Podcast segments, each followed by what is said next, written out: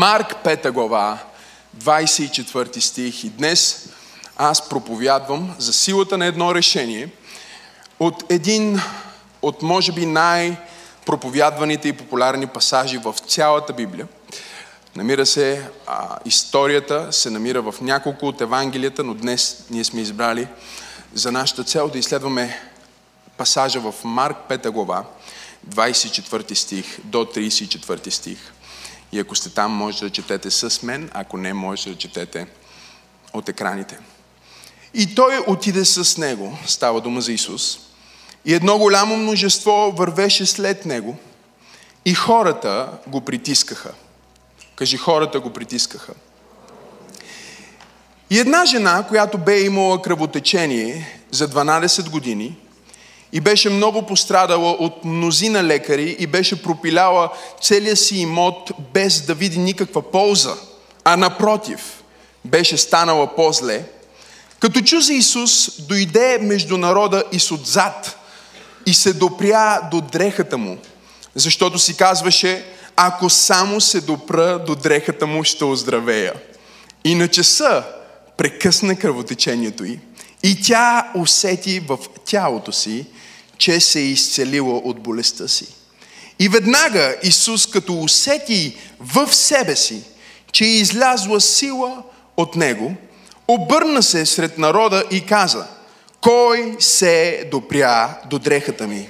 И учениците му казаха, ти виждаш, че народът те притиска, а питаш, кой се допря до мене. Но той се озърташе, за да види тази, която беше сторила това. А жената, оплашена и разтреперна, като знаеше станалото с нея, дойде и падна пред него и му каза цялата истина. А той рече, дъще, твоята вяра те изцели. Иди с мир и бъди здрава от болестта си.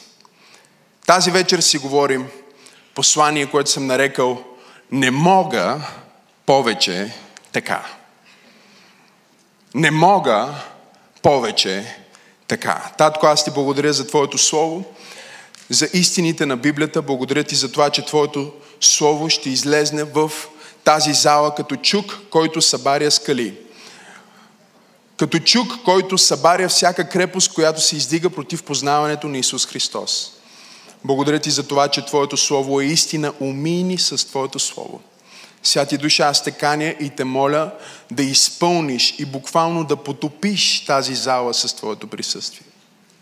Нека всичко, което Ти искаш да бъде казано, да бъде казано. Нека Исус да бъде издигнат и прославен напълно. Говори чрез гласните ми струни, говори чрез ума ми, мисли през ума ми и ми дай да кажа това, което Ти искаш за да бъде вдъхновение, да бъде откровение, да бъде промяна, да бъде проницателно в живота, в духа и в съдбите на хората. В мощното и чудотворно име на Исус се молим и заедно казваме Не мога повече така. Погледни човек от тебе и му кажи Не мога повече така. Аз си мисля, че няма човек в тази зала, който няма област в живота си, за което вътре в себе си си казва, е, не мога повече така. Не мога да живея повече така. Не мога да бъда такова семейство повече. Не мога да работя повече на тази работа. Не мога да живея по този начин. Писна ми. И понякога най-доброто място в живота, на което можеш да се намериш, е мястото, на което ти е писнало. Мястото, на което си казваш, не мога повече така. Може да е свързано с твоето здраве, може да е свързано с твоето семейство, може да е свързано с твоите финанси. И разбира се, аз получавам, проповядвам за силата на едно решение и ние разбираме от Словото, което съм проповядвал изминалите седмици, че решението е избор между две или повече опции. Решението се взема след размисъл, или поне така би трябвало, а, всички ние имаме решения, които сме взимали без никакъв размисъл и след това сме плащали и сме страдали заради тия решения. Но така или иначе решения могат да ни доведат до място, което говорих миналия път, в което имаме разчупени парчета. Но слава на Бога, че Бог работи чрез разчупени парчета. Бог работи чрез това, което ти е останало. Бог не те пита това, което нямаш. О, това е за някой тази вечер повторение. Не знам кой е, но има човек в тази зала, който трябва да го чуе. Бог не те пита за това, което нямаш. Бог не те пита за това, което си изгубил. Бог търси от теб това, което ти е останало. Вижте, вижте, много е важно да разберете, че Самсон нямаше нищо друго, освен челюст на магаре, но челюстта беше достатъчна за мисията, която Бог имаше за него. Моисей нямаше нищо повече, освен една пръчка в ръката си. Бог го погледна и каза какво е това в ръката ти. Той не му каза какво е това, което си изгубил в Египет. Той не му каза какво е това, което нямаш. Той му каза какво е това в ръката ти. И тая пръчка беше достатъчна да раздели Червено море. Неемия нямаше нищо за да строи стена, но имаше едни разчупени, обгорени камъни, но бяха достатъчни да построят цялата стена на Израел в изключително кратък срок. Защо казваш всичко това, пасторе? Казвам го, защото Бог работи чрез това, което имаш и дори да е разчупено, дори да е малко, дори да изглежда нищожно, Бог е Бог, който може да го благослови. И Бог е Бог, който може да го умножи. И Бог е Бог, който все още може да ти даде живота, за който мечтаеш и ще добавя живота, за който е създал да живееш на тази земя. Но си говорим тази вечер, не мога повече така. Вече сме на разчупени парчета. И ако помните, миналия път говорих, че има три причини да стигнеш до момента с разчупени парчета. Едната причина е, че ти сам си си разбил цялото и са ти останали разчупени парчета. Много често това е в живота. Другата причина може да е, че някой друг, хората с които си близък, могат да ти причинят най-голямата трагедия. Не понякога, а винаги. Хората, които са ти най-близо, те са хората, които могат да разрушат и да останат много разчупени парчета. И дори тогава Бог може да работи чрез разчупени парчета. Дори тогава Бог може да изпрати правилния човек в живота ти, да възстанови служението ти, да възстанови бизнеса ти и да те издигне отново. Защото Бог не е като хората. Бог не те сочи с пръст, Бог не те обижда, Бог не ти казва, ето виж колко си нищожен. Библията казва, че Той помни нашия състав. Той знае, че сме просто пръст и колкото далече е изтока от запада, толкова далече Той е отдалечил нашите грехове от нас. И не е късно да ни даде живота, който ни е обещал. Защото докато хората се променят и обстоятелствата, да се променят, държави се променят, култура се променят, ценности се променят. Бог не се променя. Той е същия вчера. Аз чувствам помазание върху това нещо. Същия вчера, днес и завинаги. И мечтата, която е вложил в теб, видението, което е вложил в теб, ценностите, които е вложил в теб, Бог не се е отказал от тях. Може жена ти да се отказала, той не се е отказал. Може най-добрият ти приятел да се е отказал, той не се е отказал. Аз имам нужда от пет човека, които да дадат слава на Бог, за това, че той не се е отказал от тях. О, ако Бог се беше отказал от теб, щеш да бъдеш мъртъв. Но факта, че си жив, че имаш пулс, означава, че Бог ти казва, аз все още мога да работя чрез тебе, все още мога да те изкупа, все още мога да те използвам, все още мога да те издигна, все още мога да ти дам живота, който съм ти обещал. Да, знам, този човек се промени, да, знам, фирмата те уволни, да, знам, нацията се промени, но аз не се променям. И аз няма да променя моето мнение за теб на основата на твоята история или твоето настояще, защото аз съм Бог, който знае твоето бъдеще. Има ли някой, който казва, не мога повече така? Не мога повече така. Не мога, не мога, не мога, не мога, не мога. Ме третата причина да имаш разчупени парчета и това е, че Бог позволява да бъдеш разчупен. Някой да каже слава на Бога. Пасторе, Бог, да, Бог понякога изпраща обстоятелства и допуска неща да станат живота ти, за да те разчупи. Защото само като те разчупи, може да те умножи. Докато хляба е един, той е за един, обаче като го разделиш на две, става за двама. Като го разчупиш на четири, става за четирима. Като нарежеш филиките, има ли някой в църквата, на който проповядвам тази вечер? Аз проповядвам на някой, че ако Бог те разчупва, то е само за една причина. Той те умножава. Бог се опитва да умножи това, което имаш. Но вижте, понякога сезона, в който се намираме, например, сезона на болест, в който е тая жена, тя не е виновна. Смене ли сте? Тя не е виновна, че един ден идва нормалното на жените и за 12 години не спира. Кръвта й не спира да изтича от нея в продължение на 12 години. Тя е образ на нас, тя е образ на човека, тя е образ дори на християнина, който има нещо, което капе. Има нещо, през което силата, енергията се изчерпва и излиза от теб. За много от вас това е първото нещо, което се случва в момента, в който излезете от тия врати. Чуваш проповедта, словото, насърчаваш се, тъмън си мислиш, сега се справа, излизате и почва да тече. Кръвта изтича, живота започва да изтича, силата ви започва да изтича. Има нещо, което ви ограбва, нещо, което е дупка, нещо, през което вие губите енергията си, силата си, мисълта си. И така можеш да дойдеш в атмосфера като тази, можеш да чуеш слово като това и да се върнеш в живота и да нямаш сила да го изживееш. Нямаш сила, защото кръвта те е напуснала. Библията казва, че в кръвта е живота. В кръвта е силата. И Божието Слово ни говори за един от най-ключовите моменти в вземането на едно решение. Знам, че аз отидох в област, в която ви говоря за неща, които не зависят от нас, но колкото и да не зависи от теб в живота, винаги има нещо, което зависи от теб. Ще го кажа пак. Колкото и неща да не зависят от теб в твоя живот, винаги има поне едно или две, които все още зависят от твоето решение.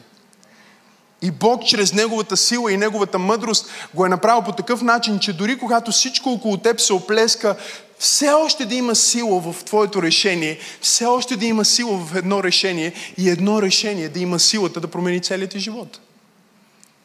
Но вижте, за да имаме решение, ние имаме нужда, говорихме си първо от признание. Кажи признание. Християнската дума е покаяние или да си кажем, окей, това не е добре в живота ми, не ми харесва. Не да се опитваме да го оправдаваме, не да се опитваме да казваме това, което обича да казват различни посредствени хора. Те казват, абе не съм чак толкова зле. Чули ли сте го? Абе не съм чак толкова зле финансово. Пак, поне нямам толкова голям кредит. 40 хиляди е много, аз имам само 4. И ако не си внимателен, мозъкът ти работи по такъв начин, той започва да извинява твоята посредственост. Главата ти започва да извинява твоя обикновен живот. И в един момент ти можеш да се окажеш 10% от всичко, което можеш да бъдеш и да си казваш, че тези 10% са достатъчни. Те 10% са задоволяващи. Ние го чуваме през цялото време. Някой казва, не съм чак толкова дебел, друг казва, не съм чак толкова беден, друг казва, не съм чак толкова зле, трети казва, нашето семейство не е чак толкова зле. Ми, какво чакаш да стигнете до развод, за да разбереш, че е зле? Но първото нещо, което правиш, е да спреш оправдание и да влезнеш в покаяние. Има две неща, които можеш да правиш в живота. Едното е да се покаеш и да се промениш, другото е да стоиш и да се оправдаваш. Не можеш и двете едновременно.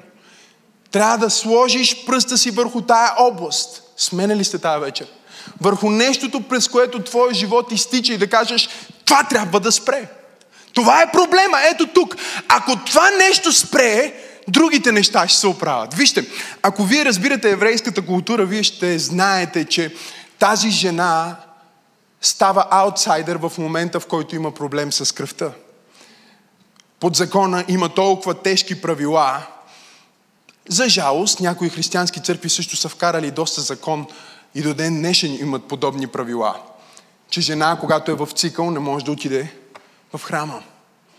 Не може дори да легне до съпруга си. Ако това продължи дълго време, тя е нечиста, тя трябва да бъде отделена от семейството си. Заради един проблем, заради едно нещо, което изкарва силата и живота от нея, тя се озовава без семейство, озовава се без пари, озовава се без надежда, сигурно живее на улицата. Библията ни казва, че тя е изгубила всичко. Всичко е изгубено, всичко е развалено и всичко се разрушава заради един проблем. Един проблем – за който ти си казваш, не мога повече така. След това ти трябва вяра, за да вземеш правилното решение. Проповядвахме за това преди две недели. Вяра за правилното решение. Вяра да повярваш, че може да стане. Да повярваш в Божието обещание, да повярваш в нещо по-добро. Но вижте какъв е проблема тук. Проблема е, че вярата ти не може да бъде в хора.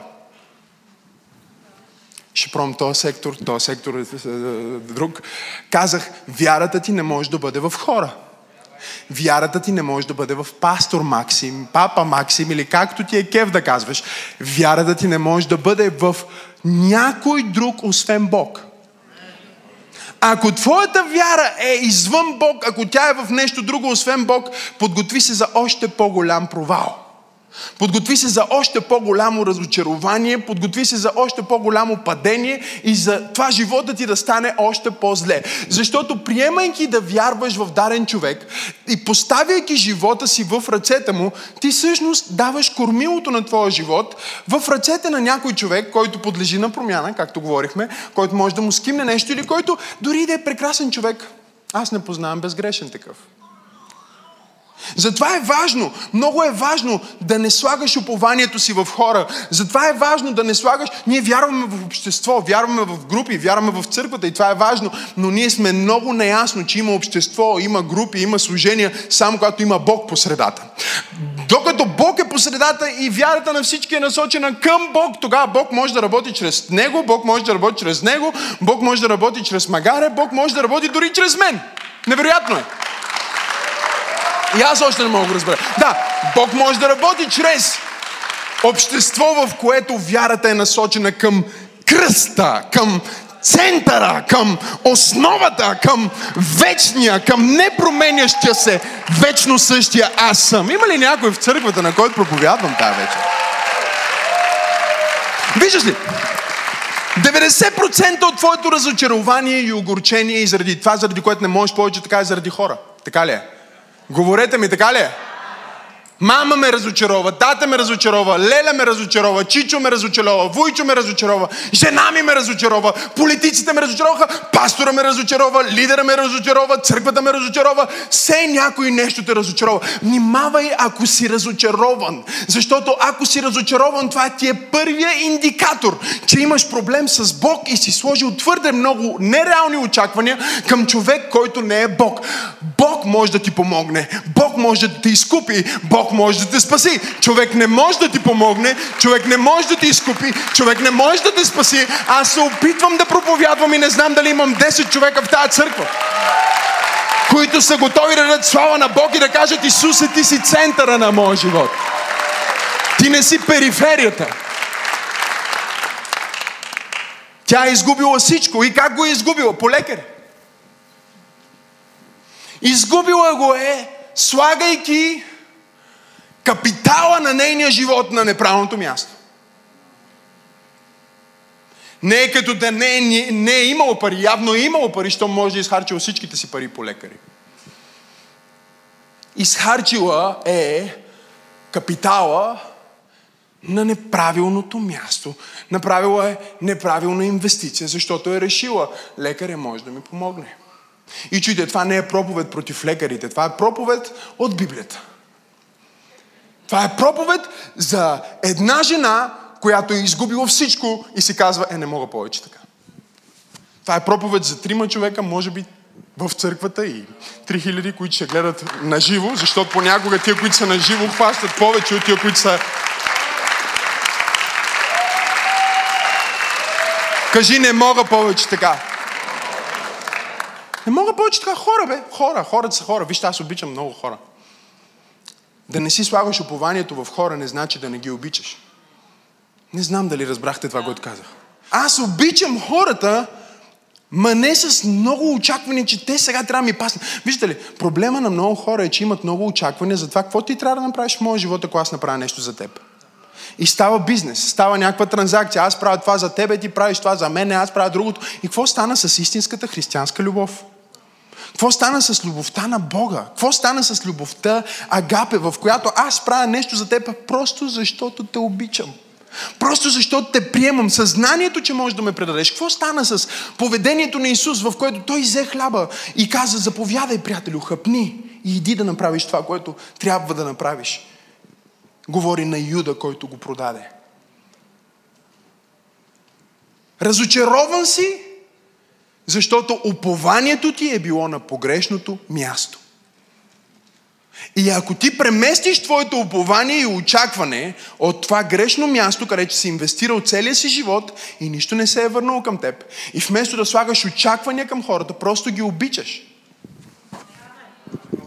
Бях с един проповедник и той, той ми каза, добре бе, дойдох в църквата ти, как успяваш толкова бързо да изградиш лидери? Как успяваш толкова бързо хората да се спасат? Как успяваш толкова бързо да сте над 500 човека? Как става всичко това? Как става? И всичките викат тимът и ги чувствам все едно са толкова отдадени. Знаете ли какво ми каза един пастор? Друг. Не този, с който говорих, един, който говорих по-рано с него. Той ми каза, през живота си не съм бил в църква, която обича толкова много своя пастор. Вика, особено лидерите, вика, те хората обичат. Аз не бях тук, те срещнаха с него. И той като се видя с мен, той казва, тия хората обичат толкова много. Всяка втора дума, първата е Исус, втората е Максим. Вика, само за теб хората, обичате толкова много. Аз му казах, знаеш що? Защото аз ги обичам толкова много. И защото не съм сложил тежести върху тях да бъдат супергерои. Не съм сложил тежести върху тях да бъдат супер хора.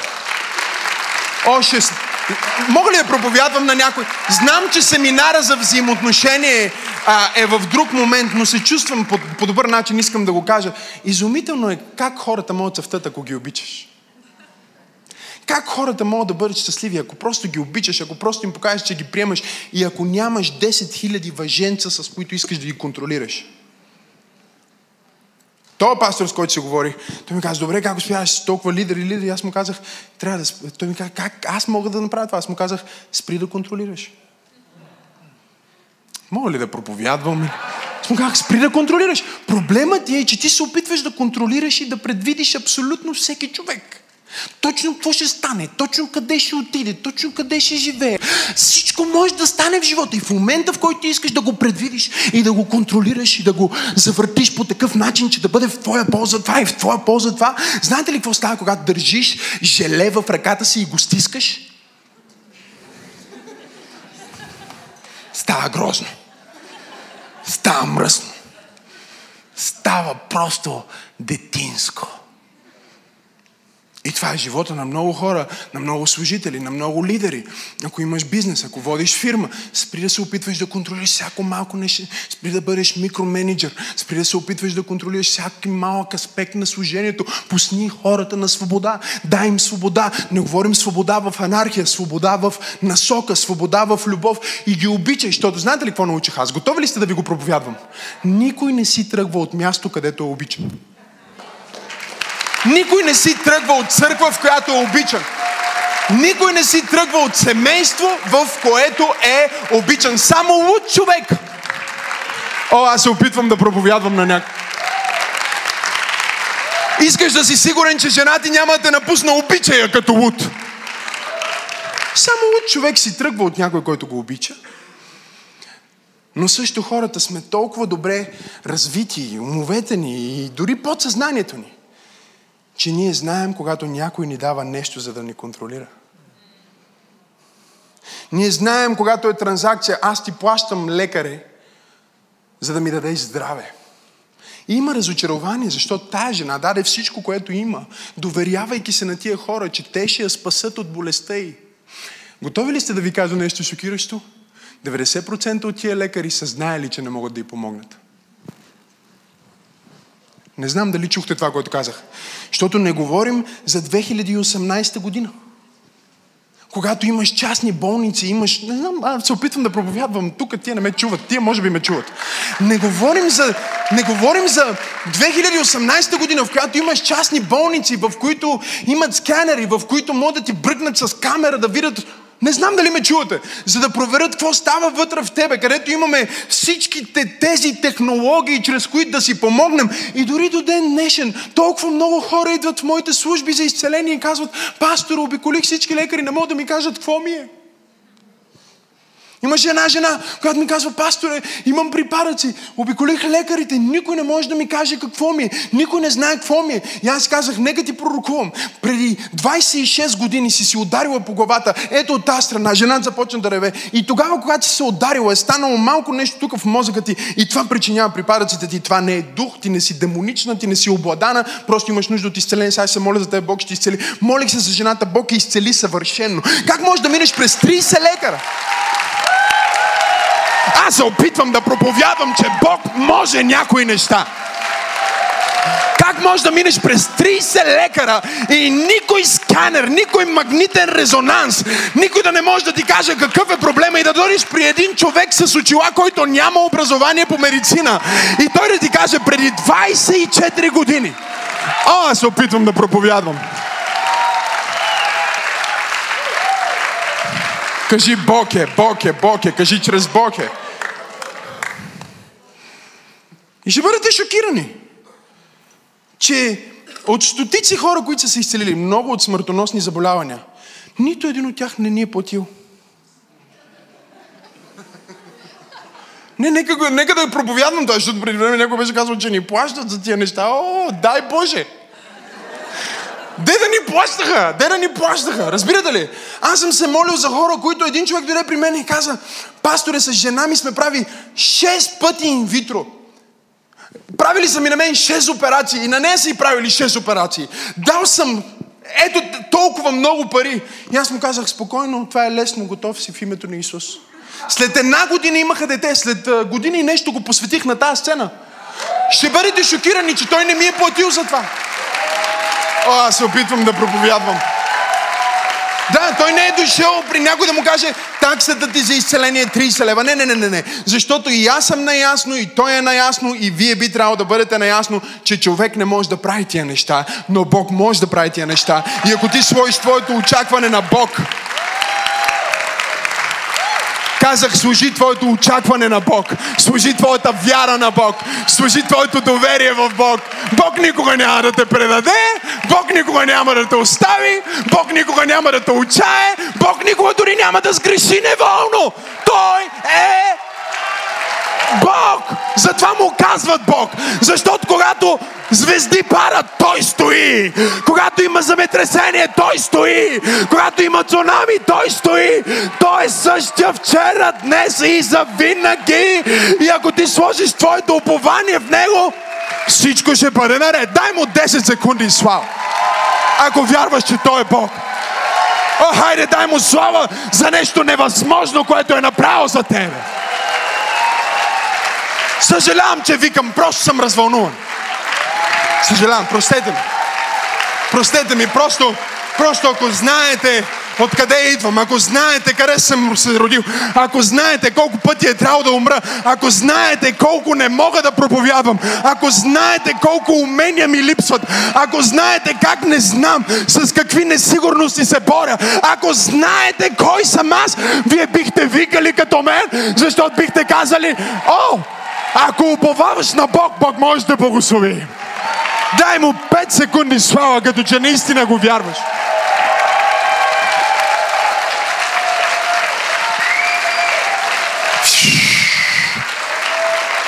Разликата, чуй, чуй, чуй, чуй, чуй. Разликата между мен и тази жена е, че аз никога не си сложих упованието в хора. Това може да е твоята разлика. Не знам дали чухте какво казах. Нямах време и нямах хора. Не знам дали чухте това, което казах. Нямах време, нямах хора и нямах и пари, които да дам на тия хора. Ако оповаваш на Бог. Говорим за силата на едно решение, но първото ти решение трябва да е преместиш твоето упование. Да преместиш твоето очакване и да спреш да имаш това очакване, че всички хора около теб ще бъдат перфектните и правилните, защото не може. Защото ти трябва да си перфектен, за да привлечеш такива, ма не си. Колко от вас го чувстват, кажи аз. Ти, които не казвате аз, Бог да ви помогне. Луцифер мислеше, че е перфектен. Няма нито... Казва, кой е праведен? Кой има право да се прослави пред Бог? Нито един няма праведен, нито един. Но ако ти преместиш твоето упование, това е първото нещо, което е свързано с твоето решение.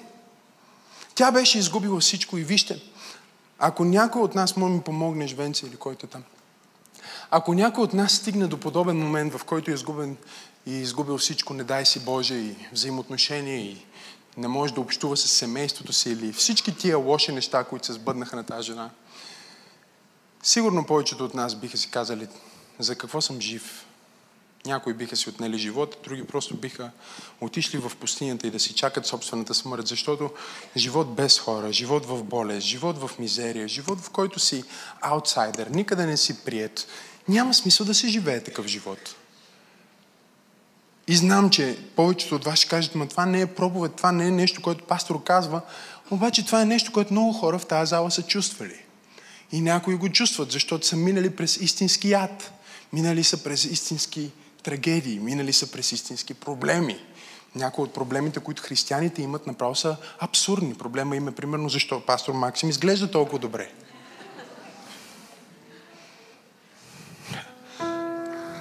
Някой ме пита, пасторе, защо никога да отговаряш, когато те атакуват или говорят против теб? Първо, защото не е християнско. Първо.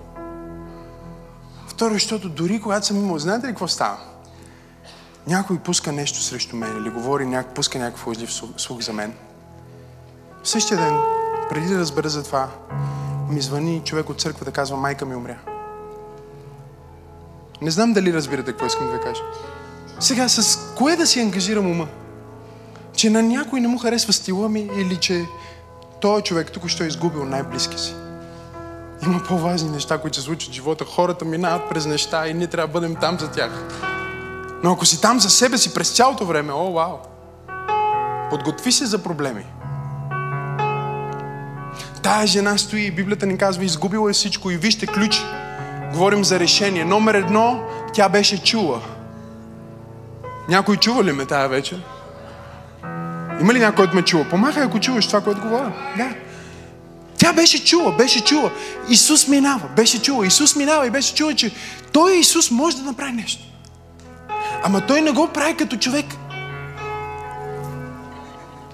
Тя беше чула, че той претендира, че е Бог. Че е Божия син. Номер едно, тя беше чула. Номер две, Библията ни казва, че тя си казваше вътре в себе си. Тя стоеше и си казваше вътре в себе си. Не мога повече така опитвам се проповядвам. Тя си казваше вътре в себе си, не мога повече така, не мога. Изгубих си семейството, не мога повече така, не мога да бъда далеч от децата си, не мога повече така, не мога да бъда жертва, не мога повече така, не мога да уповавам на тия лекари, всичко изгубих, не мога повече така, не мога да издържа повече. И тя чу за Исус и, и, и изведнъж от не мога повече така, нейното говорене към нея стана, ето какво мога да направя аз се опитвам да проповядвам на някой, че трябва да спреш просто да си казваш не мога повече така и да си кажеш ето какво мога да направя. Има нещо, което ти можеш да направиш. До сега си искал все някой да направи нещо за теб, Бог ме е пратил да ти кажа, Бог ти дава сила да направиш нещо за себе си. Кажи, не мога повече така. Но ето какво мога да направя. Чуй, променяме животи един по един. Чуй това. Следващия път, когато се намираш в гадна ситуация, си кажи, ох, не мога повече така, но ето какво мога да направя. Не, не мога повече така да се карам с мъжа ми, но ето какво мога да, да, да направя за него, за да мога да оправя нашето взаимоотношение. Не мога повече така с това дете, но ето какво мога. Не мога повече. Кажи, не мога повече така. Но ето какво мога да направя. Не мога повече да давам пари за лекар, ще нямам. Но ето какво мога да направя. Не мога повече да уповавам на хора, но ето какво мога да направя. И вижте, номер едно тя чу, номер две тя почна да си говори сама на себе си. О, когато минаваш през трудности и почваш да си говориш сам на себе си, знаеш, че си на път да преживееш Исус. Когато стои и си казваш, Боже, ще откача ли? Какво става с мен? Исус стои, хлопа на сърцето ти казва, пусни ме вътре, пусни ме вътре. Знам, че не можеш повече така, но ето какво можеш да направиш. Пусни ме да влезна вътре в сърцето ти, в стаята ти. Кажи, не мога повече така. Но ето какво мога да направя. И Библията ни казва, тя си казваше вътре в себе си, Дани, ела, ти си Исус. Целият първи ред елате. Вие сте учениците и тълпата. И Библията казва, че Исус вървеше. Исус вървеше, за да донесе възкресение на едно място и хората се допираха в Него. Библията ни казва, че те го притискаха, ама нека да изпълняваме Библията. Някой отпред да мине също. От всякъде го... Олег, ти си по-силен, ела. Застани отпред. По-бавно Исуса и. Каква е тази сила? Виж, хората те държат от всяка страна. Може ли целият първи ред тук? Елате, елате. Опитвайте се да, да се опрете в Него, да се допрете на Него.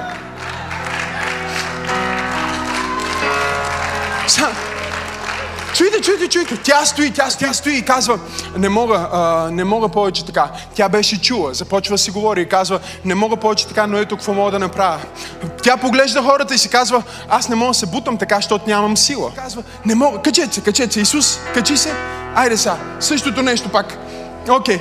Исус се опитва, ама Исус тръгва от този край на сцената. Е, от този край на сцената. Виждате ли колко му е трудно? Сега разбирате, да. От всяка страна има хора, които се блъскат вътре в него. Библията казва, те не го допират, само да не го събориме Исус, че ще стане разпятие. А, това е друг епизод. А, те не го допират. Библията казва, те не го допират, те не допират дрехата му, а казва, те се бутаха в него. Смене ли сте? Те гледаха на Исус като казваха, дай ми. Едни го бутаха, казваха, дай ми пари. Други го бутаха, казваха, дай ми здраве. Всеки го буташе за нещо. Движи се леко, движи се леко, съвсем леко. Опитай се да се предвижваш, съвсем леко, бавно. И жената стои, чуйте, жената стои и тя си казва, чува за Исус. Казва си, не мога повече така, но ето какво мога да направя. Не чувам бутането. Какво става с бутането? Да, да, викат даже, говорят, Исуса, да, точно така случва. И тя стои и си казва, аз не мога. И чуйте, най-лошото с тази жена, знаете ли какво е? Че ако тя отиде между хората или пипне който иде от тях, те могат да я убият с камъни, защото тя е нечиста. И наказанието за нечистив да докосва свещеник, да докосва хора, да бъде убит с камъни. И тя си казва, ето какво мога да направя, аз не мога да се бутам, но мога да се опитам. Номер едно трябва да чуеш, номер едно трябва да си кажеш, номер три трябва да се опиташ. Тя си каже, ще се опитам не да се бутам в него, а да се допра. Да се допра. Да се допра до крайчето на неговата дреха.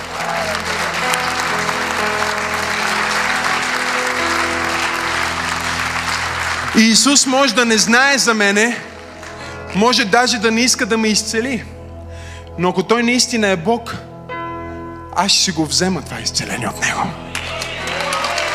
Ако Той наистина е Бог, аз ще си взема това спасение от Него. Не знам дали има хора в църквата. Ако Той наистина е Бог, има толкова много сила в Него, че аз мога да, да го взема. И тази жена започва да се бута през тълпата, започва да пълзи, започва да се бори и накрая пипва дрехата на Исус. И Библията ни казва, че тя усети вътре в себе си, че е изцелена от болестта си. Сега, ако разбираме каква е нейната болест, по-правилно е да кажем, че тя усети върху себе си. Не знам дали разбирате това, което се опитвам проповядвам. Някои сестри ме разбират. Тя усети върху себе си, че е изцелена от болестта си. Усети, че кървенето е спрял. Но факта, че Словото ни казва, тя усети в себе си, говори за нейната душа. Не знам дали има някой, който разбира какво искам да кажа. Исус се обръща и казва, кой ме докосна? Сега, виждате ли колко е абсурдно? Кой ме докосна? Всички тия хора се блъскат в него. И той казва, кой ме докосна, кой ме пипна? И Петър, Петър, разбира се, той е велики умник. Казва Исусе, всички тия хора те бутат и те пипат. И ти питаш, кой се докосна до мен? Ти се ли се. Спогледна и каза, не, не. Едно е да се буташ в мен. Едно е да се докосваш в мен. Едно е да ходиш на църква в неделя. Но пак да уповаваш, че ние сме толкова много братовчели, сега ще пипнем Исус. Пак да имаш упование в някой друг. Съвсем друго е да ме докоснеш с вяра. Факта, че Исус каза кой ме докосне, той не го каза просто защото е модерно, той го каза защото наистина не знаеше. Има ли някой в църквата? Той не знаеше, чуй това, той не знаеше кой се е изцелил. Знаеше, че сила е излезнала от него, но не знаеше кой е издърпал тази сила. Защото не беше неговото желание да освободи силата. Не беше неговото съзнание да освободи силата, а беше вярата на жената с кръвотечението, която се хвана за края на полата му, която каза, дори Исус да не знае, че аз го правя, аз ще изтегля сила от него чрез вяра за моето изцеление. Исус каза, не, аз говоря за различно докосване.